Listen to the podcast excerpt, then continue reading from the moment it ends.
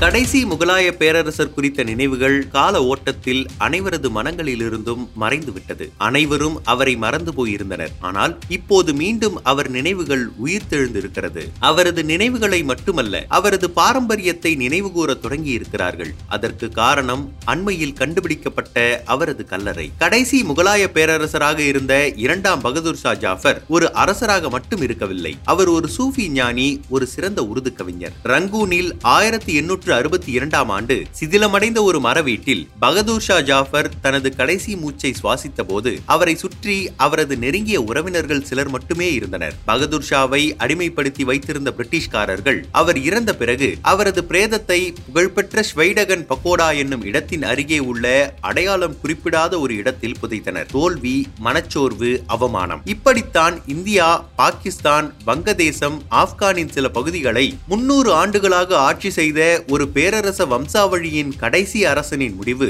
அவமானகரமானதாக இருந்தது. இவருடைய ஆட்சியை இவரின் முன்னோர்கள் அக்பர் அவுரங்கசீப் போன்ற ஒப்பற்ற அரசர்களின் ஆட்சியுடன் ஒப்பிட முடியாது. என்றாலும் ஆயிரத்தி எண்ணூற்று ஐம்பத்தி ஏழாம் ஆண்டு பிரிட்டிஷ் ஈஸ்ட் இந்தியன் கம்பெனிக்கு எதிராக போராடி தோல்வி கண்ட முதல் இந்திய எழுச்சியின் தொடக்க புள்ளி ஜாஃபர் தான். இந்திய எழுச்சி என்று வர்ணிக்கப்படும் அந்த பெரும் போராட்டம் அப்போதைய அகண்ட இந்தியாவின் அதாவது ஆப்கானின் சில பகுதிகள் இந்தியா பாகிஸ்தான் வங்கதேசம் ஆகிய நாடுகளை சேர்ந்த சிப்பாய்களால் மேற்கொள்ளப்பட்டது. இந்த இந்திய எழுச்சி தோல்வியை தழுவியதும் பகதூர் ஷா ஜாஃபர் ராஜதுரோக குற்றச்சாட்டில் கைது செய்யப்பட்டு அப்போது பிரிட்டிஷ் அரசின் ஆளுகையில் இருந்த பர்மாவுக்கு நாடு கடத்தப்பட்டார். பிரிட்டிஷ் அரசின் கட்டுப்பாட்டில் இருந்த பகதூர் ஷா நவம்பர் ஏழாம் தேதி தன்னுடைய எண்பத்தி ஏழாம் வயதில் உயிரிழந்தார். ஆனால் அவர் எழுதிய கவிதைகள் இன்னும் உயிருடன் வாழ்ந்து கொண்டிருக்கின்றன. ஜாஃபர் என்பது அவருடைய உண்மையான பெயர் அல்ல அவருடைய புனைப்பெயர். அதன் பொருள் வெற்றி. ஜாஃபர் அரியணை ஏறியது ஆயிரத்தி எண்ணூற்று முப்பத்தி ஏழாம் ஆண்டு. ஆனால் ஆயிரத்து எழுநூறாம் ஆண்டு காலகட்டத்திலேயே முகலாய பேரரசு தனது கட்டுப்பாட்டில் இருந்த பிரதேசங்களையும் தனது ஆதிக்கத்தையும் இழந்து இருந்தது. ஜாஃபர் பொறுப்பேற்ற போது அவரது ஆளுகையின் கீழ் டெல்லியும் அதன் சுற்றுவட்டார பகுதிகளும் மட்டும்தான் இருந்தன. இருந்த போதிலும் அவர் பேரரசாக போற்றப்பட்டார். மற்ற முகலாய பேரரசர்களைப் போல இவரும் மங்கோலிய அரசர்களான செங்கிஸ்கான் மற்றும் தைமூர் வம்சாவளியைச் சேர்ந்தவர் என்று கூறப்படுகிறது.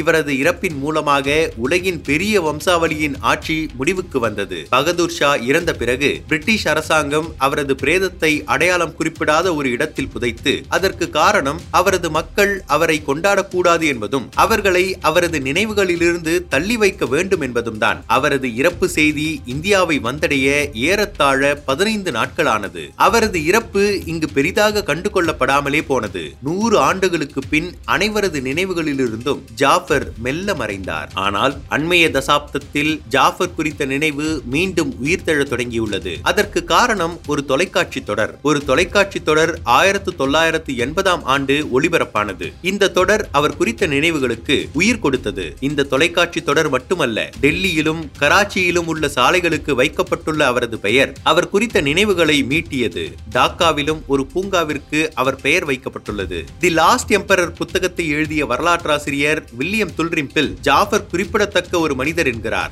மேலும் அவர் சொல்கிறார் ஜாஃபர் ஒரு கையெழுத்து கலை நிபுணர். குறிப்பிடத்தகுந்த கவிஞர் சூஃபி ஞானி மற்றும் இந்து முஸ்லிம் ஒற்றுமையை மதித்தவர். அதற்கு முக்கியத்துவம் கொடுத்தவர். ஜாஃபரை ஒரு புரட்சிகரமான தலைவர் என்று சொல்ல முடியாவிட்டாலும் அவரது ஆட்சியும் அவரது முன்னோரான அக்பரின் ஆட்சி போலத்தான் இருந்தது. அவர் ஆட்சி இஸ்லாமிய நாகரிகத்தின் ஒரு குறியீடு. அது அதிக சகிப்புத்தன்மை கொண்டதாகவும் பன்மைத்துவத்தை அங்கீகரித்ததாகவும் இருந்தது என்று தனது புத்தகத்தில் குறிப்பிடுகிறார் வில்லியம். ஜாஃபரின் பெற்றோர் கூட அவரின் சகிப்புத்தன்மைக்கு காரணமாக இருக்கலாம். அவர்கள் கலப்பு திருமணம் செய்து கொண்டவர்கள். ஜாஃபரின் அப்பா இரண்டாம் அக்பர் ஷா ஒரு இஸ்லாமியர். அவரது அம்மா லால்பாய் இந்து ராஜ்புட் இளவரசி. யாங்கூனில் மரங்கள் நிறைந்த பகுதியில் எந்த பகட்டும் இல்லாமல் இருக்கும் ஜாஃபரின் கல்லறை இந்திய வரலாற்றின் கொந்தளிப்பான காலத்தின் மௌன சாட்சி. ஜாஃபரின் உடல் அவரது உறவினர்கள் தடுத்து வைக்கப்பட்டிருந்த உள்ளூர் ராணுவ பாசறையின் உள்ளே எங்கோ ஒரு இடத்தில் புதைக்கப்பட்டுள்ளது. என்பது உள்ளூர் மக்களுக்கு தெரிந்திருந்தாலும் அவர்களால் அது எந்த இடம் என்பதை ஆயிரத்து தொள்ளாயிரத்து தொன்னூற்று ஒன்றாம் ஆண்டு வரை கண்டுபிடிக்க முடியவில்லை. வேலையாட்கள் வடிகால் தோண்டுவதற்காக குழி தோண்டிய போது அவர்கள் ஒரு செங்கற்கள் அமைப்பை கண்டுபிடித்தனர். அதுதான் ஜாஃபரின் கல்லறையாக இருக்க வேண்டும் என்று மக்கள் கருதினர். பின் மக்களின் நன்கொடையை கொண்டு அந்த கல்லறை புனரமைக்கப்பட்டது. இந்தியாவில் இருக்கும் அவரது முன்னோர்களின் கல்லறையோடு ஒப்பிடும்போது யாங்கூனில் உள்ள ஜாஃபரின் கல்லறை எளிமையானது. அந்த கல்லறையின் வளைந்த இரும்பு வேலி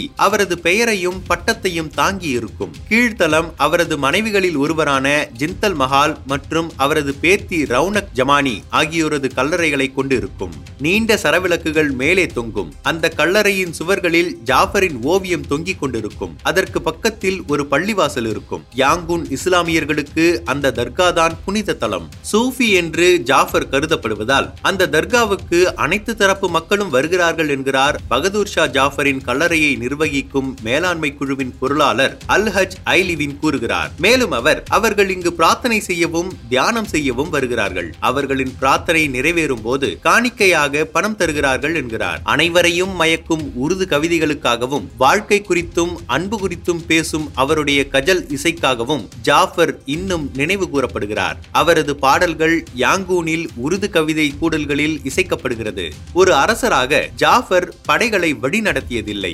ஆனால் இந்துக்களையும் முஸ்லிம்களையும் இணைத்த ஒரு கழகத்திற்கு அவர் தலைமை தாங்கியிருக்கிறார். வரலாற்றாசிரியர்கள் குறிப்பிடுகிறார்கள் இந்து மற்றும் இஸ்லாம் என இரண்டு மதங்களையும் சேர்ந்த ஆயிரக்கணக்கான சிப்பாய்கள் மீண்டும் முகலாய ஆட்சியை நிறுவுவதற்காக பிரிட்டிஷ் அதிகாரிகளுக்கு எதிராக கலகம் செய்தனர். இரண்டாயிரத்து பதினேழாமாவது ஆண்டு இந்திய எழுச்சியின் நூற்று அறுபதாவது ஆண்டு. ஆனால் இந்த எழுச்சி இந்தியாவிலும் சரி அப்போது இந்த எழுச்சியில் பங்கெடுத்த பிரிட்டன் ஆளுகையின் கீழ் இருந்த ஆப்கான் பாகிஸ்தான் வங்கதேசத்திலும் சரி கொண்டாடப்படவில்லை. தேசியவாதமும் அடிப்படைவாதமும் உச்சத்தில் இருக்கும் இந்த தருணத்தில் ஜாஃபரின் மத சகிப்புத்தன்மை இந்த காலத்துக்கு உகந்தது ஆகும் என்கிறார்கள் வரலாற்றாசிரியர்கள்.